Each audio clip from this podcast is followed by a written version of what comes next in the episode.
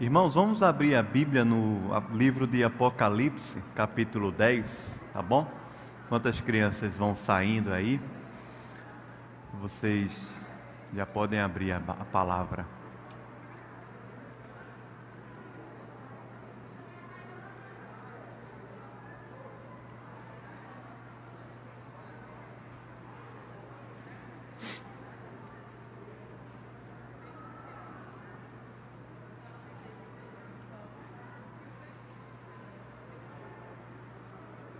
Apocalipse capítulo 10.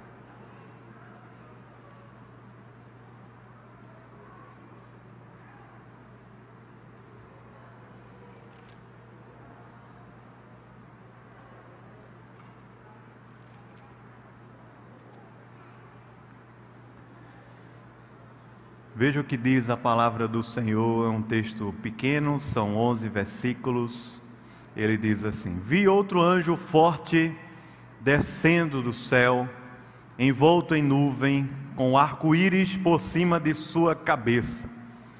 O rosto era como o sol, e as pernas como colunas de fogo.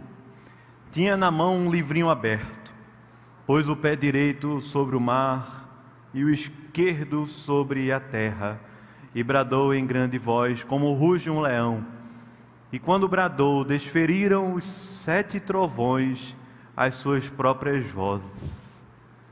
Logo que falaram os sete trovões, eu ia escrever, mas ouvi uma voz do céu dizendo: Guarda em segredo as coisas que os sete trovões falaram, e não as escrevas. Então o anjo que vi em pé sobre o mar e sobre a terra levantou a mão direita para o céu e jurou por aquele que vive pelos séculos dos séculos, o mesmo que criou o céu, a terra, o mar e tudo quanto neles existe. Já não haverá demora, mas nos dias da voz do sétimo anjo, quando ele estiver para tocar a sétima trombeta, cumprir-se-á então o mistério de Deus, segundo ele anunciou aos seus servos os profetas. A voz que eu ouvi vinda do céu estava de novo falando comigo e dizendo: Vai, toma o livro que se acha aberto na mão do anjo em pé sobre o mar e sobre a terra. Eu fui, pois, ao anjo, dizendo-lhe que me desse o livrinho. Ele então me falou: Toma-o e devora-o. Certamente ele será amargo ao teu estômago, mas na tua boca doce como mel. Tomei o livrinho da mão do anjo e o devorei, e na minha boca ele era doce como mel. Mas, porém, contudo, todavia, quando eu comi, o meu estômago embrulhou, ele ficou em amargura. Então eles me, então me disseram ali: é necessário que você ainda profetize em muitos povos, nações, línguas e reis. Amém. Amém. Vamos orar mais uma vez, irmãos? Senhor, muito obrigado, Pai, pela tua palavra. Obrigado pela tua presença aqui conosco. Podemos te adorar, Senhor, por meio dos louvores. O Senhor já tem falado tanto ao nosso coração. A gente quer pedir, Pai, que o Senhor nos conduza aqui no teu poder, na tua graça, no teu espírito. Abençoa lá o retiro dos homens também, nesse momento de culto. Se faz presente ali, faz um quebrantamento, usa a vida do pastor Sávio, como o Senhor já tem usado tanto aqui no nosso meio, Pai. Que o Senhor abençoe muito, Pai. Se faz presente no meio do teu povo, em nome de Jesus. Amém. Amém. A gente, durante esse ano, já tem vivido muitas situações propícias ao próprio texto de Apocalipse. A gente não sabia ainda o que estava para acontecer, mas estudamos o texto de Apocalipse no acampamento dos jovens, lá o acampamento de carnaval. E durante esse ano, muitas coisas, vi muita gente falando assim: rapaz, o que a gente conversou lá que a gente conversou lá, o que a gente conversou lá. Esse texto do Apocalipse é tremendo. E ele não nos fala a respeito de um futuro, esse texto de Apocalipse nos fala a respeito de um presente, do momento que a gente vive, e esse presente, esse momento começou na primeira vinda de Jesus e vai até a segunda vinda de Jesus. E o texto de Apocalipse conta isso para a gente, pelo menos em sete momentos diferentes. É a mesma história, mas ela está sendo contada em sete narrativas ou de sete maneiras diferentes. O texto vai contando assim para a gente: capítulos de 1 a 3, capítulos de 4 a 6, capítulos de 4 a 7, perdão, capítulos de 8 a 11, 12 a 14, os flagelos, depois 15 e 16, os flagelos, perdão, depois 17 a 19 e por último, capítulos 20 a 22. São sete ciclos no livro de Apocalipse, contando para a gente a mesma coisa praticamente, mas com linguagens diferentes, com acréscimos, com visões diferentes, com ênfases diferentes. Mas a revelação que João recebeu do Senhor Jesus lá na ilha de Pátimos, quando estava preso por causa do Evangelho, quando estava sofrendo injustiças pelas mãos do Império Romano por causa do Evangelho, quando estava abandonado e deixado só pelos homens e pelos seus entes mais queridos por causa do Evangelho, essa mensagem, essa revelação é de que nesse momento da história que nós estamos vivendo, nós não somos derrotados, não somos fracassados, nós somos um povo que adora ao Senhor, nós somos um povo vitorioso, nós somos um povo aguerrido, e o que resta a nós como igreja, a fazer e a viver durante essa era que nós estamos vivendo, chamada de milênio em Apocalipse, ou que se refere a, da primeira à segunda vinda de Jesus, o que nos resta fazer é adorar o Cordeiro de Deus, como também fazer o nome de Deus conhecido aqui na terra, pregando o Evangelho. É assim que sai o primeiro cavaleiro do selo de Deus. Ele sai vencendo para vencer. E é assim que Jesus, que o Senhor, através de um anjo, revela para João aqui nessa parte do texto que está entre os capítulos 8 e 11, nesse ciclo, terceiro ciclo de Apocalipse, de que João deveria comer o livro. E comendo o livro, o livro deveria entrar nas suas entranhas. E à medida que o livro entrava nas suas entranhas, produzia amargura, um peso imenso, um embrulho no seu estômago. Mas o livro ele entra nas entranhas de João, e à medida que isso acontece, a ordem que João recebe do anjo é de que ainda é necessário Ainda vivemos nesse período da história de que é necessário que nós abramos a nossa boca e falemos e profetizemos e preguemos a palavra de Deus, proclamemos a palavra de Deus aos quatro cantos dessa terra, porque ainda há povos, nações, línguas e reis para ouvirem o testemunho do Evangelho.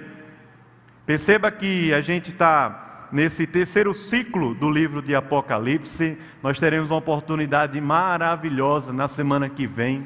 A gente vai ter aqui uma semana de Apocalipse com o pastor Sávio, começando no domingo pela manhã até a sexta-feira à noite. A gente vai ter culto aqui toda sexta-feira à noite para a gente conversar um pouco sobre as sete cartas do Apocalipse que está ali no primeiro ciclo. Mas nesse ciclo a gente está falando das trombetas. E está havendo aqui um intervalo. O intervalo é entre a sexta trombeta e a sétima trombeta.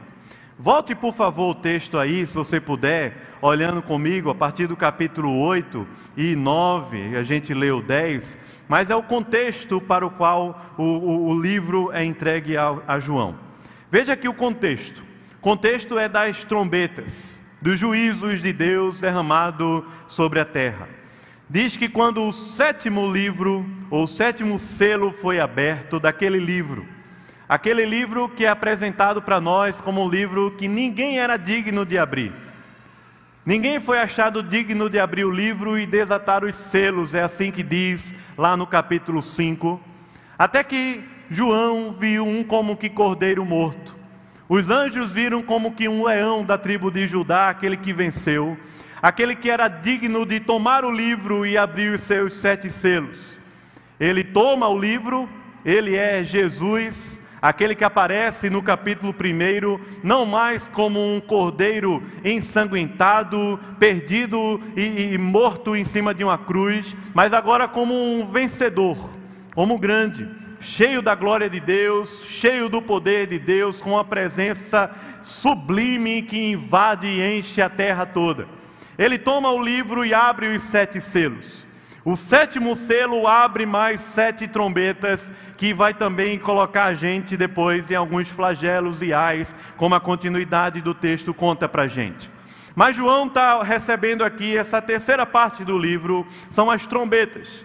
Quando o sétimo selo se abriu, houve silêncio na terra por mais ou menos meia hora diz que quando naquele momento veio um outro anjo, ficou em pé junto ao altar, havia ali um incensário de ouro e foi-lhe dado muito incenso para oferecê-lo, com as orações de todos os santos sobre o altar de ouro que se acha diante do trono, e da mão do anjo subiu à presença de Deus a fumaça do incenso com as orações dos santos.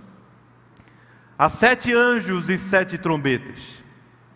E essas sete trombetas começam a tocar e a ressoar sobre a terra. Há saraiva e fogo envolvida na, naquelas trombetas.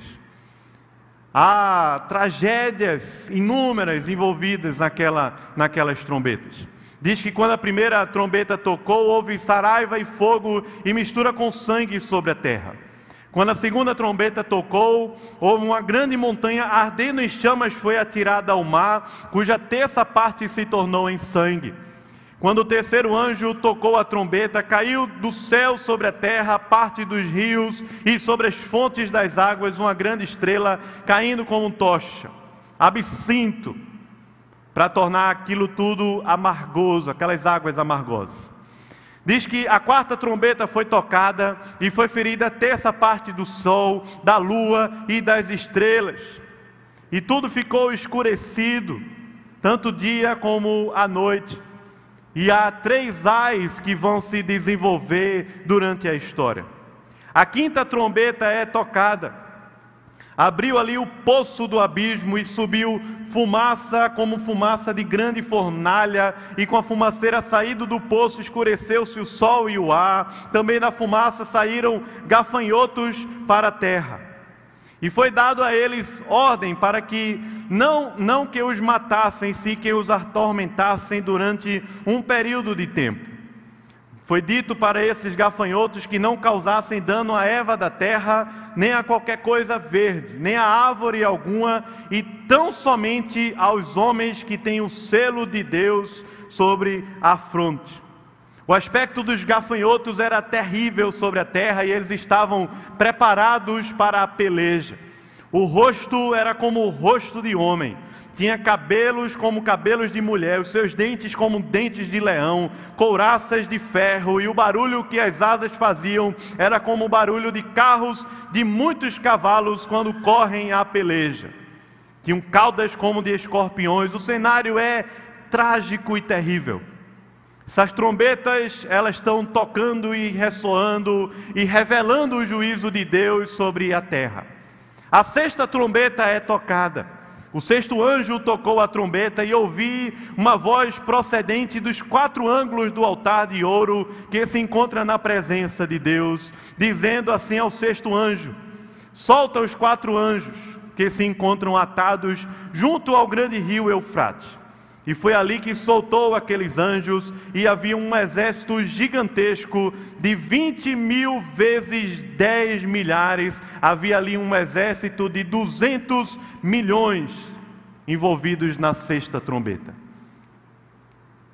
Os cavalos eram fortes, tinham cabeça de leão. E diz que eles iam causar tanto dano à terra que os homens pediriam para si a morte e não conseguiriam encontrá-la mais. Diz que eles causariam tanto dano à terra que a dor, o sofrimento seria imenso tamanho. E também diz para a gente na sexta trombeta que apesar de tudo isso estar tá acontecendo na terra, os homens maus, os ímpios, não deixariam de adorar os demônios e os ídolos de ouro, de prata, de cobre, de pedra, de pau, que nem podem ver, nem ouvir, nem andar, nem ainda se arrependeram dos seus assassínios, nem das suas feitiçarias, nem da sua prostituição, nem dos seus furtos. É nesse momento que João está ouvindo todas essas palavras e aguardando a sétima trombeta. A sétima trombeta vai ressoar no final do capítulo 11, quando a gente vai continuando o texto. Mas João está vivendo um interlúdio, um intervalo. É o momento da perspectiva. É o momento de, de João entender essas trombetas a partir da sua própria realidade histórica. A gente tem um, uma percepção, melhor, uma maneira de ler o texto do Apocalipse que às vezes nos atrapalha um pouco. Apocalipse não é um texto que vai contar uma história linear, que vai uma coisa acontecer uma depois da outra até a, a vinda de Jesus. Não é assim que é contada a história. Essas trombetas elas estão acontecendo, já hoje estão acontecendo. Mas a gente, enquanto cristão, enquanto povo de Deus, poderia, através desse livro de revelação, de adoração, aprender a fazer uma leitura melhor da história. A história não é movida a partir de procedimentos e processos estruturais, sociais, culturais, econômicos, políticos. A história não é movida através das guerras, da causa e das consequências. A história não é movida dessa forma. A história é movida por um Deus que está assentado no seu trono, que enviou o seu filho como sendo o único digno de tomar o livro e abrir os seus sete selos. E esse Deus que não perdeu o governo, não perdeu o reinado, não perdeu a majestade, é o Deus que controla e domina toda a história, porque Ele é Senhor da história. Então nós podemos olhar para as trombetas de Deus e ao invés de apenas pensar em um momento histórico ou em outro, pensar que nós estamos vivendo debaixo desse tempo, dessa era, desse interlúdio todo que Deus está trazendo sobre a terra com grande juízo e poder. E aqueles que não foram inscritos no livro da vida, eles vão continuar cometendo as maiores barbáries e cegueiras e enganos do pecado. E a mão de Deus continua pesando sobre a terra, mas há um fato é característico e presente aqui em toda essa revelação é o Deus que guarda o seu povo, é o Deus que ouve as orações que o seu povo faz, que chega à sua presença como aroma suave de incenso, é o Deus que coloca a sua mão e nos livra muitas vezes de males e nos guarda em louvor e adoração, apesar de lutas, tribulações, tempos difíceis que a gente vai viver aqui na terra. Deus está guardando a história do seu povo, porque Deus foi quem construiu, quem escreveu e quem está fazendo a história do seu povo se cumprir sobre a terra. E isso envolve o meu nome e o seu nome, escrito individualmente no livro da vida. As trombetas estão tocando e elas vão tocando de maneira cíclica. Está acontecendo tudo isso na terra e não é no ano de 2020, não. João já estava experimentando tudo isso lá no ano 96, quando estava preso na ilha de Patmos por causa do Evangelho. E a palavra que Jesus dá a João, perdido, sem saber o dia de amanhã, sem saber o que é fazer da vida, sem saber se seria solto daquela ilha de Patmos, sem saber de nada. A palavra que Deus dá a João na ilha de Patmos e faz ela conhecida na história da igreja, como a gente tem, é a palavra de Deus, é a revelação do Apocalipse. É que enquanto as trombetas de Deus estão tocando sobre a terra, o povo de Deus está marchando, vencendo para vencer, está marchando em louvor e adoração, está marchando para proclamar o nome de Deus sobre a terra, fazendo discípulos de todas as nações do mundo. Não é marchando para declarar vitória, nem marchando para que alguma coisa mística aconteça, é marchando pela presença de Deus, para que o lugar onde você colocar os seus pés seja santificado ao Senhor por causa da presença de Deus e da Sua palavra. E é hoje o tempo, não é amanhã. É esse período da história chamado de milênio em Apocalipse capítulo 20, entre a primeira vinda e a segunda vinda de Jesus. É a revelação de Deus que está acontecendo sobre a terra. E veja João, nesse momento de interlúdio, nesse momento de intervalo entre a sexta trombeta e a sétima, quando de fato o Senhor Jesus Cristo vai voltar e estabelecer o reino de Deus de maneira consumada aqui na terra para a gente reinar com Ele eternamente. Nesse momento, João recebe duas visões. A primeira é do capítulo 10, a segunda está no capítulo 11. As duas visões, as duas é, é, figuras que aparecem aqui para João, que ele vê que ele ouve, que ele sente, que ele escreve, e tem coisa que ele ia escrever e nem vai poder escrever.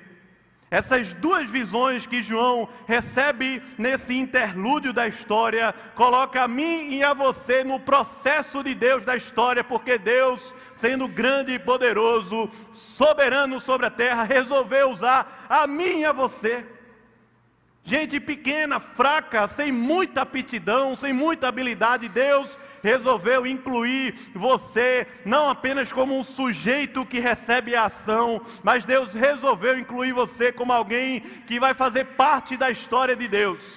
Ele é o autor, ele é o início e o fim, é dele a glória para todo sempre. Não é o meu nome, é o nome de Deus, mas Deus resolveu incluir a gente nesse negócio.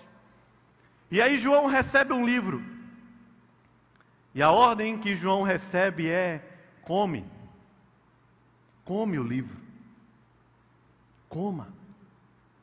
Essa é a primeira visão que João recebe aqui no capítulo 10, nesse momento da história. Veja que diz para a gente aqui nos versículos de 1 a 4, assim, que ele viu um outro anjo forte descendo do céu. Alguns vão pensar que poderia ser Jesus aqui sendo revelado para João. Mas eu prefiro crer, como a boa parte dos comentaristas, que está falando de um anjo. Esse anjo, ele tem características semelhantes ao Cristo, semelhantes a Jesus, como Jesus está sendo apresentado aqui em Apocalipse. Esse anjo, ele é um emissário de Deus, ele é um representante da presença e do governo de Deus. Ele viu ali um outro anjo forte descendo do céu. Ele estava envolto em uma nuvem, que representa o movimento de Deus, o governo de Deus sobre a terra. Ele virá como nuvem. A nuvem, ele está vindo ali envolto como nuvem e também como fogo. Essas mesmas visões ou figuras que aparecem lá no deserto, quando Deus se fazia presente durante o dia em uma nuvem e durante a noite como que uma coluna de fogo. No deserto, enquanto o povo estava caminhando para a terra prometida, Deus falava que quando a nuvem tivesse ali baixada, eles ficassem parados. Quando a nuvem levantassem, eles caminhassem pelo deserto. João vê um anjo o anjo vem envolto numa nuvem, e as suas, seus pés estão postos assim sobre a terra, e as suas pernas são como colunas de fogo. A nuvem e o fogo aparecem na visão que João tem nesse interlúdio, nesse deserto, nesse momento que Deus muitas vezes diz para você ficar parado, ou quando Deus levanta a nuvem e o fogo e diz para a gente caminhar e marchar sobre a terra para conquistar a terra que Ele já prometeu e conquistou por nós. Então João viu um outro anjo. O anjo, ele tem esse sinal da providência de Deus. Esse sinal da presença de Deus, do cuidado de Deus sobre a vida do seu povo. A nuvem e a coluna de fogo. Ele vem envolto em nuvem, em suas pernas como coluna de fogo. É a providência de Deus, é o cuidado de Deus, é a graça de Deus. Providência de Deus não tem a ver apenas com um Deus que abre portas para você se dar bem aqui na terra. Providência de Deus não tem a ver com essas plataformas de bajulação, de autoafirmação, de coaching, de competências humanas. Providência de Deus tem a ver com a presença santa dele no meio da comunidade, no meio do povo de Deus, que traz sobre nós gratidão, traz sobre nós provisão, traz sobre nós é, é, submissão, traz sobre nós alegria de ver o cuidado de Deus em todo o tempo na nossa história. É a providência de Deus, é a nuvem e o fogo que está ali presente, João preso na ilha de Pátimos. A providência está ali. E a providência leva João, como levou o povo no deserto, a uma noção de comunidade, porque o povo é o povo de Deus, é a história é a história de Deus. Está ali a providência de Deus sendo revelada a João. No meio daquele anjo que João vê, ele tem um arco-íris por cima da sua cabeça. O arco-íris é a aliança de Deus. É a representação de uma aliança que Deus fez com Noé lá atrás, de que não mais destruiria a terra. A terra não seria mais destruída, ela seria restaurada. É uma aliança. Toda vez que um arco-íris, você vê um arco-íris no céu, é Deus reafirmando a sua aliança sobre o seu povo. É assim que João vê. A aliança é estável. Ninguém pode mudar. Ninguém pode destruir. Nada pode mudar porque a aliança é feita por Deus, em Deus, para a glória do próprio Deus, Pai, Filho e Espírito Santo. João está vendo aquele anjo descer do céu. Ele tem sinais, ele aponta para coisas muito mais elevadas do que a si mesmo. Aquele anjo aponta para uma glória muito mais superior. A providência de Deus está presente ali. A aliança de Deus está presente ali, o Deus que é fiel para sempre, a aliança que ele faz com o seu povo, está ali um arco-íris trazendo para a gente a ideia da estabilidade de Deus, da promessa de Deus, do cuidado de Deus, da aliança de Deus. É assim que João está vendo, mas João está preso na ilha de Pátimos por causa do Evangelho. Está sofrendo as injustiças do Evangelho na sua carne, na sua mente, no seu corpo. E João vê o anjo vindo. Diz que a presença do anjo era majestosa, sublime, a ponto de ele colocar um pé sobre a terra e um outro pé sobre o mar. O pé direito sobre o mar e o pé esquerdo sobre a terra. Esse anjo, ele vem representando a presença de Deus que vai se fazer conhecida na terra como as águas cobrem o mar é a presença de Deus. É grande o anjo. A pé sobre o mar, um pé sobre a terra. Porque o conhecimento do Senhor encherá a terra como as águas cobrem o mar. João está vendo esse anjo chegar para ele. E diz que a sua voz era como voz de leão. Um grande voz ele bradou, como ruge um leão.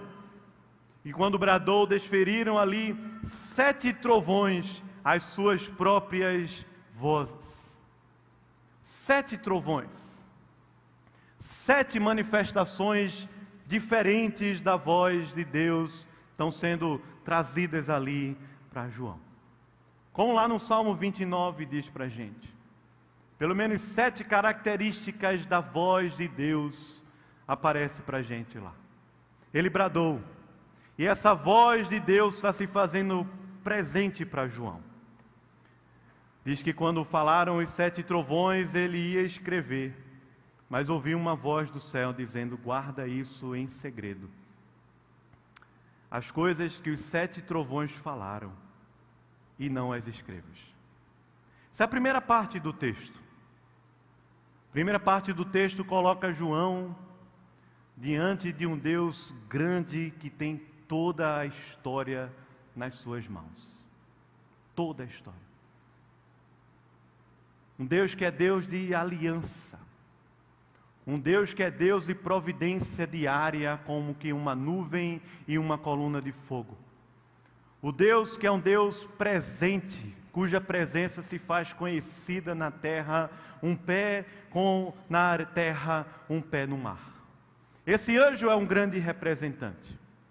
Esse anjo está dizendo a João de alguma forma: João, você não está sozinho nessa. João, a história não é sua. As razões não são suas. Os procedimentos, os mecanismos, a maneira de guiar e de conduzir a vida não é sua. O povo, esse povo aqui não é seu. A história não está em suas mãos. João está vendo um anjo forte, ele está preso e as revelações de grandes trombetas do juízo de Deus sobre a terra, que traz temor sobre o nosso coração, medo, insegurança. O que é que vai ser da vida da gente? A mão pesada de Deus está sobre a terra, até quando Jesus Cristo voltar, e o que, é que será da vida da gente? Muitas vezes nós sofreremos perdas, muitas vezes nós sofreremos no nosso próprio corpo, muitas vezes nós sofreremos nas nossas emoções, muitas vezes nós sofreremos na própria natureza, nos próprios processos humanos que estão se desenvolvendo por causa do pecado, por causa da mão de Deus sobre a terra, e o que será de nós? Que será de nós num processo como esse de pandemia que a gente viveu? O que será de nós quando você perde pessoas queridas? O que será de nós quando a gente perde um emprego, perde um dinheiro, uma posição? O que será de nós quando você é traído? O que será de nós? Quando você está preso por causa do Evangelho e sofrendo injustiças na sua própria carne por causa do Evangelho, o que será de nós? A visão que João tem é de um anjo. E esse anjo representa uma resposta de Deus: jamais te deixarei, nunca te abandonarei, porque Deus é um Deus de aliança, cujo nome se faz conhecido em toda a terra. É assim que João vê o anjo. Deus está falando com João de tal maneira que o anjo diz: Não escreve o que você ouviu. Não escreve. O texto continua para a gente, versículos 5 em diante, dizendo assim: Então o anjo que via em pé sobre o mar e sobre a terra levantou a mão direita para o céu e fez ali um juramento por aquele que vive pelos séculos dos séculos o mesmo que criou o céu e a terra, o mar e tudo quanto neles existe. A promessa do anjo é dizendo o seguinte: já não haverá demora. Eis que venham sem demora. Maranata, hora vem, Senhor Jesus, como muitos oravam no passado. Eis que venho sem demora, jurando por aquele que vive pelos séculos dos séculos, que criou o céu, a terra, o mar e tudo quanto neles existe. Mas nos dias da voz do sétimo anjo, quando ele estiver para tocar a trombeta, cumprir-se-á então o mistério de Deus, segundo ele anunciou aos seus servos, aos profetas. Veja o que, o que a palavra está dizendo aqui para João. O anjo faz um juramento. E o juramento é que dá esperança ao nosso coração no meio da história. Primeira esperança que o anjo dá é: estou contigo. Deus é contigo. Deus é um Deus de aliança. Deus é um Deus presente. Deus é um Deus de providência. O anjo está comunicando isso para João. Mas a segunda promessa que dá esperança ao coração de João é que ele virá. Ele vem sem demora, e essa é a nossa única esperança, irmãos. A esperança da sétima trombeta, porque é ali onde a nossa história será completa e consumada, é lá na sétima trombeta. É a única esperança. E essa promessa não é feita a partir de mecanismos humanos, estatísticas, matemática, é, sociologia, ideologias humanas. Não, essa promessa é feita por aquele que vive pelos séculos dos séculos, que tem o domínio e que merece a honra, a glória, o louvor pelos séculos dos séculos. Ele é o Amém, o início e o fim, o Alfa e o Ômega. Por meio dele foram criadas todas as coisas, sem ele nada do que foi feito se fez. Ele é um Deus criador, o seu Filho maravilhoso, Salvador da nossa vida, o seu Espírito consolador que vive em nós, irmãos. Essa é uma promessa feita pelo anjo. Uma aliança está sendo feita ali com a mão como que levantada mas não está baseada no anjo, nem em qualquer situação humana. Essa aliança e essa promessa que pode dar esperança ao nosso coração está estabelecida sobre aquele que vive pelos séculos dos séculos, que nenhum povo da antiguidade conseguiu extinguir, que nenhum império e nenhuma nação conseguiu destruir, e que nenhum povo, nenhuma guerra e nenhum conflito vai conseguir apagar e matar, porque o Cordeiro de Deus venceu o pecado e o mundo, ressuscitando ao terceiro dia. Todos os impérios até Jesus Cristo nascer tentaram destruir e impedir que ele nascesse. E todos os impérios, potestades, principados e poderes sobre a terra tentam impedir a sua presença na nossa vida hoje.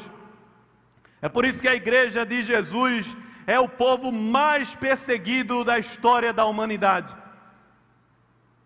Por causa do Evangelho, por causa da revelação de Deus, por causa da promessa de Deus.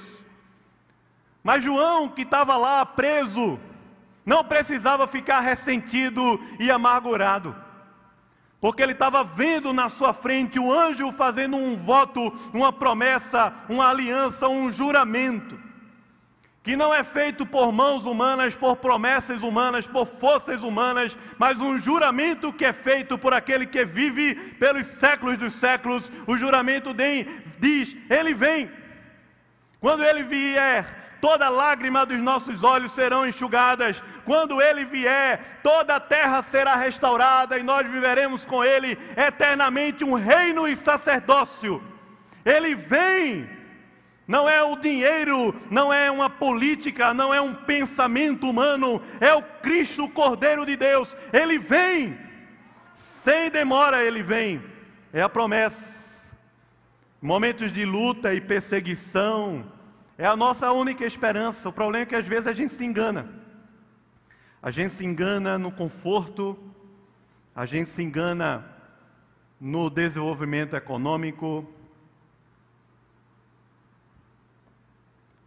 a gente se engana com os entretenimentos da vida, a gente se engana, a gente acha que a nossa vida é essa mesmo, que a nossa história é essa, que está apenas 70, 80, 90 anos de história. A gente se engana achando que a nossa, a nossa vida está fadada só a viver, trabalhar, estudar, ter família e por aí vai. A gente se engana.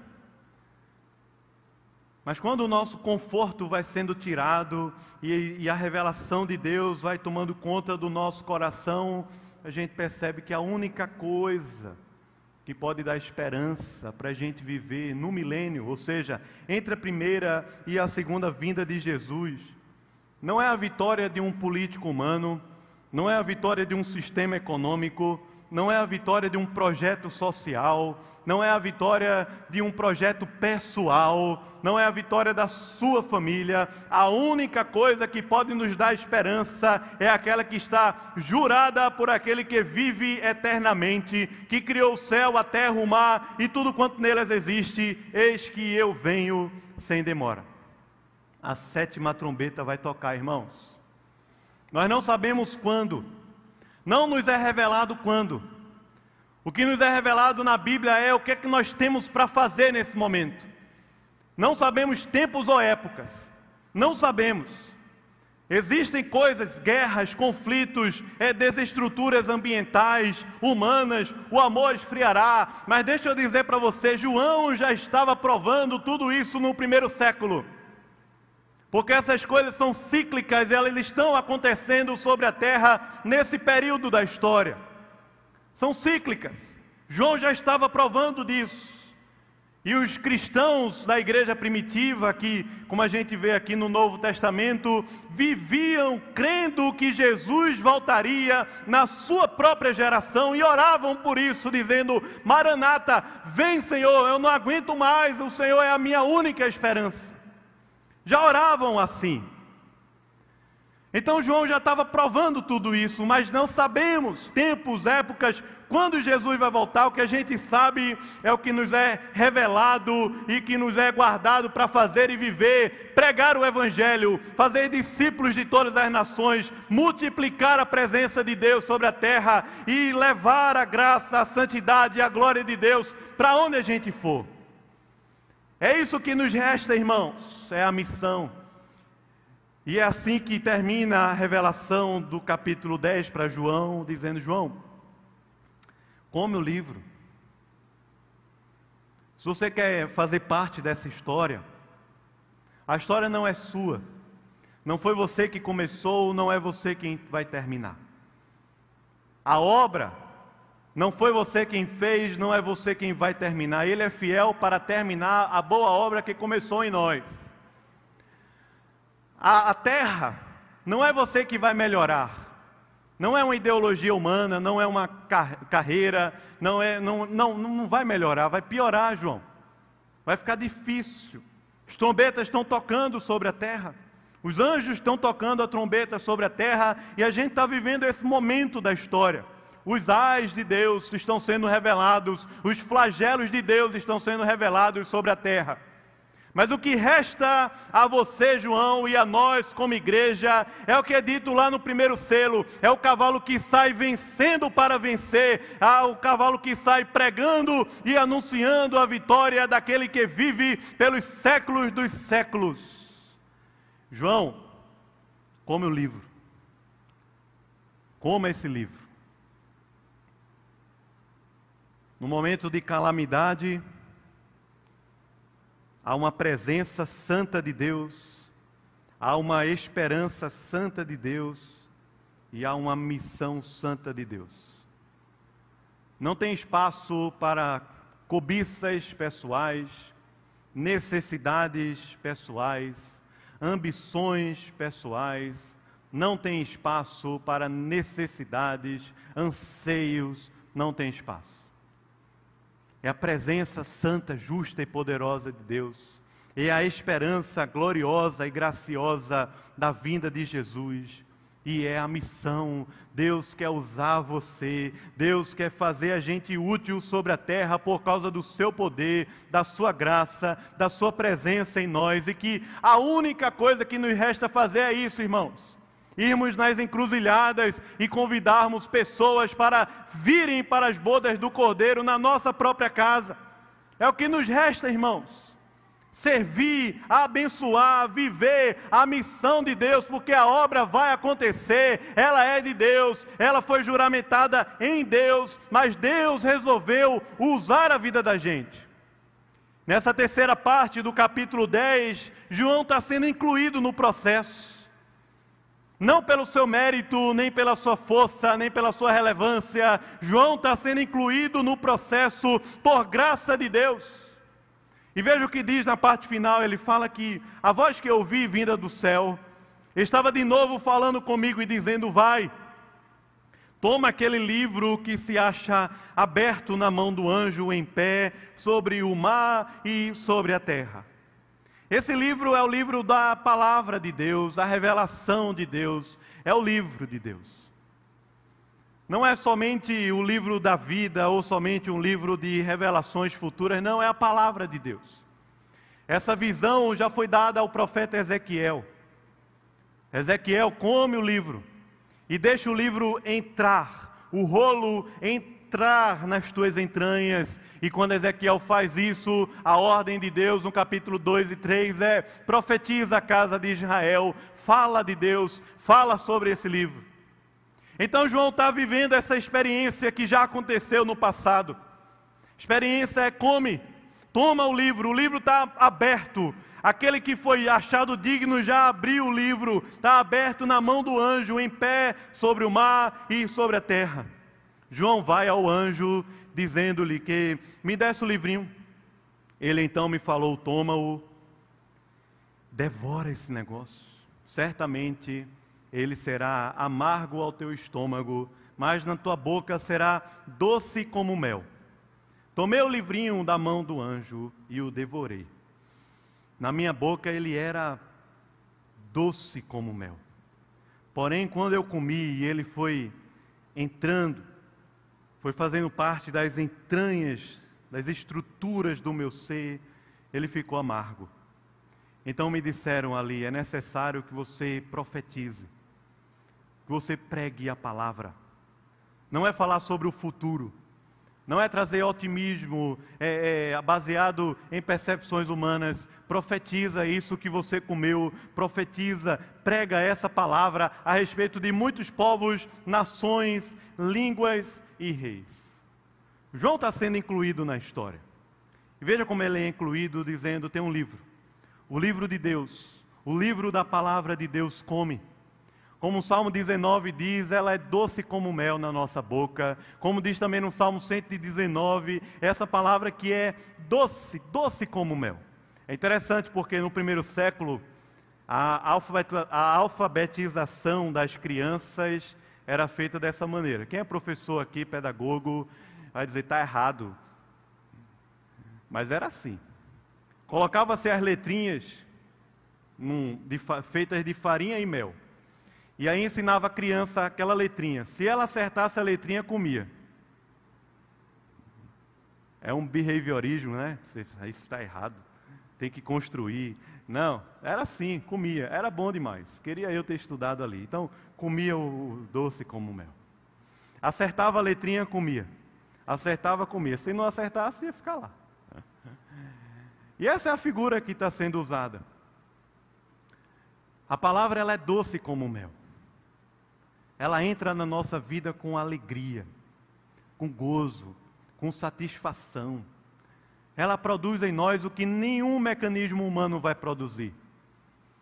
Ela produz na nossa, na nossa boca uma alegria indizível, uma majestade da presença de Deus incomparável.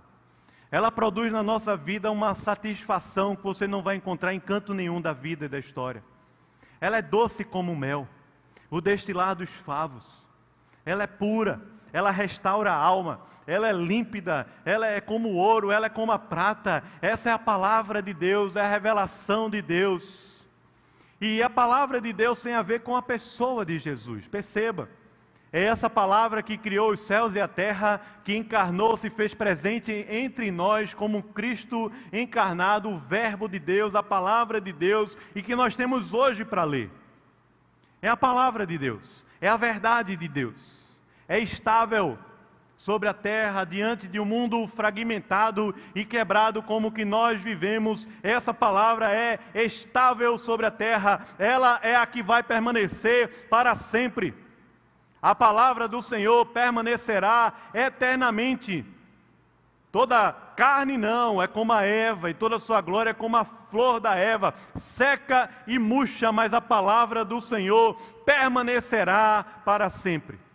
A palavra do Senhor não tem a ver com um sistema de conceitos que a gente aprende sobre Deus. Não, não é isso, não.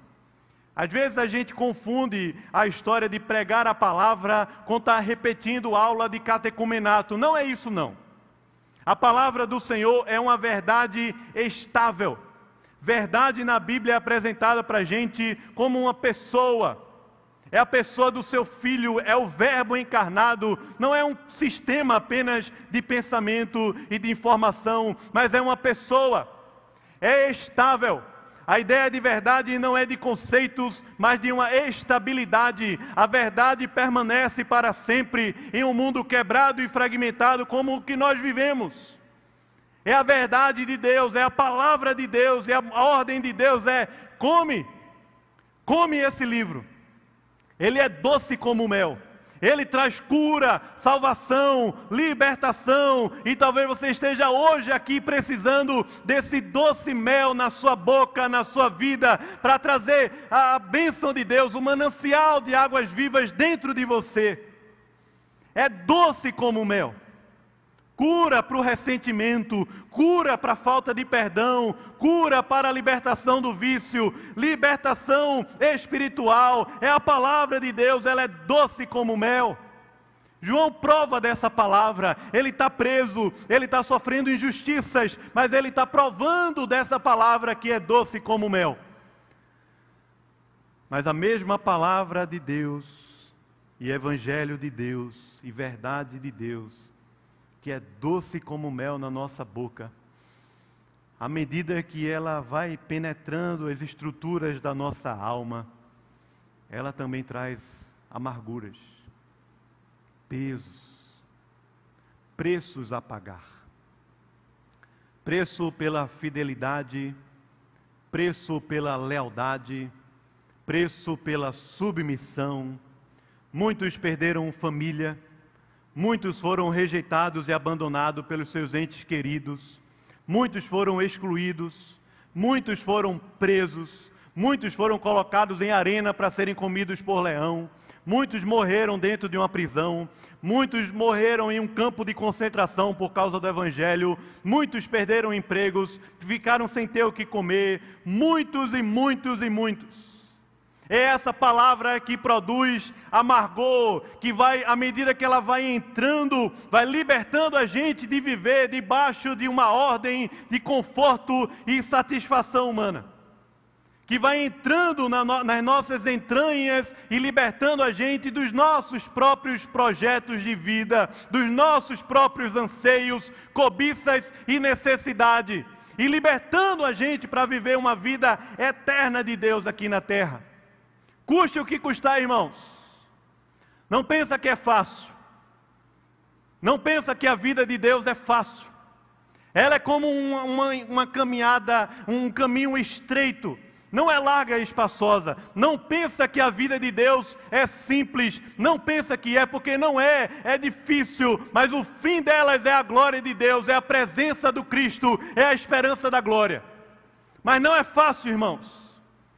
Esse amargor que ela produz em nós, a ponto da gente considerar, abrir mão daquilo que a gente pode achar de maior valor na nossa vida e na nossa história, por causa do Evangelho, por causa da palavra não é um amargor que nos amargura na solidão do pecado, mas é um amargor que produz em nós vida e libertação. Produz em nós uma presença e uma esperança maravilhosa, como João está vendo aqui. E à medida que essa palavra adentra profundamente, a ordem é prega. Não fica calado, não. Prega. A mensagem é maior do que você. O plano de Deus, os caminhos de Deus são maiores do que os nossos. Os pensamentos de Deus são maiores do que os nossos. Ainda tem muita gente para conhecer Jesus, irmãos. Muita gente. Quando a gente está falando isso, não está falando de você se tornar um pastor e um missionário apenas, não.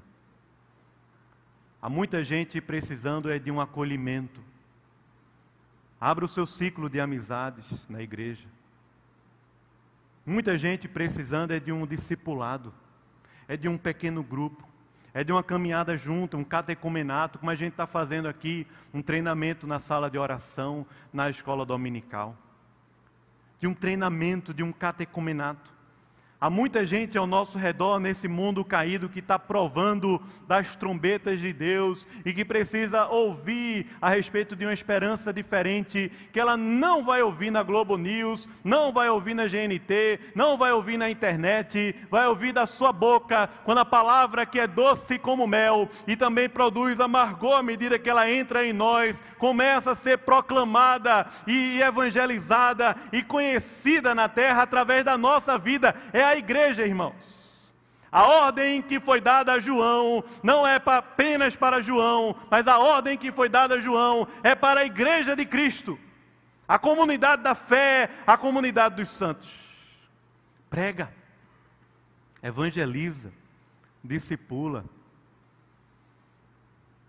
Mas a boca fala o que, irmãos?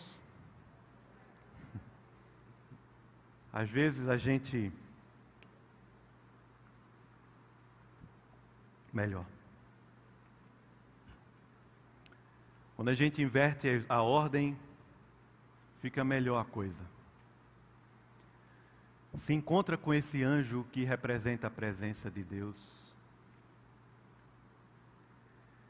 Alimenta o teu coração da esperança da vida eterna em Cristo Jesus. Come e alimenta a tua alma com essa palavra viva de Deus. Sabe o que vai acontecer, irmãos, depois disso? Você vai pregar, vai servir, vai amar a igreja que é a noiva de Cristo, vai querer o plano de Deus, vai considerar a vontade de Deus na sua vida, vai querer mais do Espírito, mais do poder de Deus na sua vida vai ter fome e sede, porque essa palavra é como um rio de águas vivas que brotam do nosso coração. Vai querer mais de Deus, mais de Deus, mais de Deus, mais de Deus.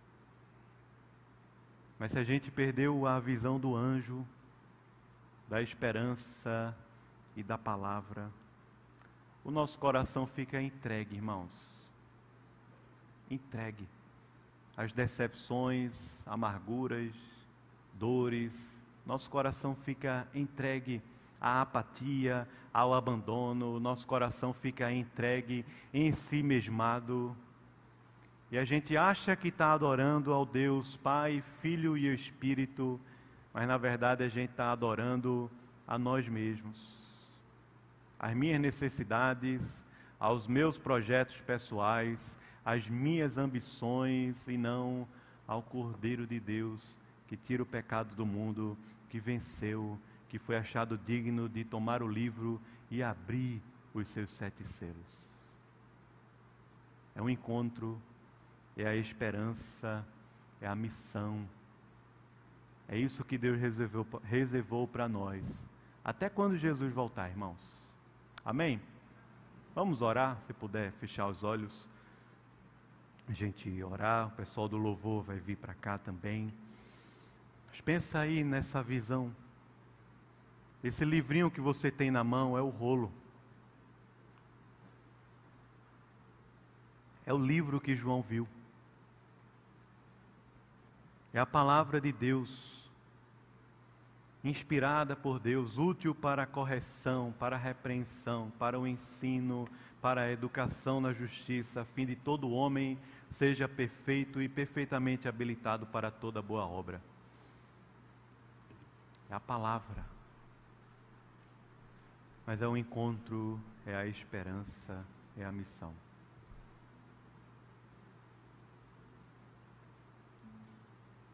O plano é de Deus, a obra é de Deus. A trombeta só toca quando Deus determinar. Mas nesse período Deus resolveu usar você, irmão, e a mim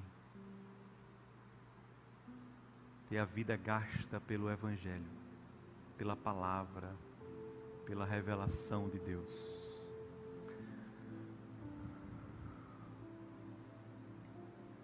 Oh Deus, Tu que és Pai, Filho e Espírito, sonda e conhece o nosso coração, Deus de aliança e de providência. Deus que entregou a vida pela igreja, a comunidade da fé. É a noiva, nós somos a menina dos teus olhos, a noiva de Cristo. E enquanto estamos aguardando nesse noivado até o dia das bodas, do grande casamento, Senhor, faz a gente se encontrar contigo e ter a alma e o coração renovado pelo Senhor, pela tua palavra. Enquanto a gente aguarda, Senhor, dá a esperança viva, não a esperança morta, mas uma esperança viva em nosso coração. Enquanto a gente aguarda, Senhor, usa-nos aqui na terra como embaixadores, como agentes na reconciliação. Enche-nos com o poder do teu Espírito, com a tua graça, com o amor de Jesus, com o desejo de servir, com a humildade. Enche-nos de ti, Senhor, para a gente poder abençoar essa terra, Senhor, com a tua palavra. Senhor, às vezes, quando ela, tua palavra entra profundamente em nós dói, é difícil. Mas o que nós queremos é o Senhor, é a tua palavra. Custe o que custar, doa o que doer, Senhor. Permita que a tua palavra entre mais e mais nas nossas entranhas e liberte-nos das estruturas mais profundas do nosso ser, para a gente poder pregar e anunciar essa palavra e cumprir a tua missão, adorando, bendizendo, louvando ao Senhor, tu que és o Cordeiro de Deus, aquele que venceu, que era, que é e que há de vir, o Alfa e o Ômega, louvado seja o teu nome, Senhor. Nos abençoa, Pai, cada um de nós aqui, cada família, cada um que está em casa também, cada família, Senhor, nos abençoa com a tua presença e a tua palavra, em nome de Jesus. Amém.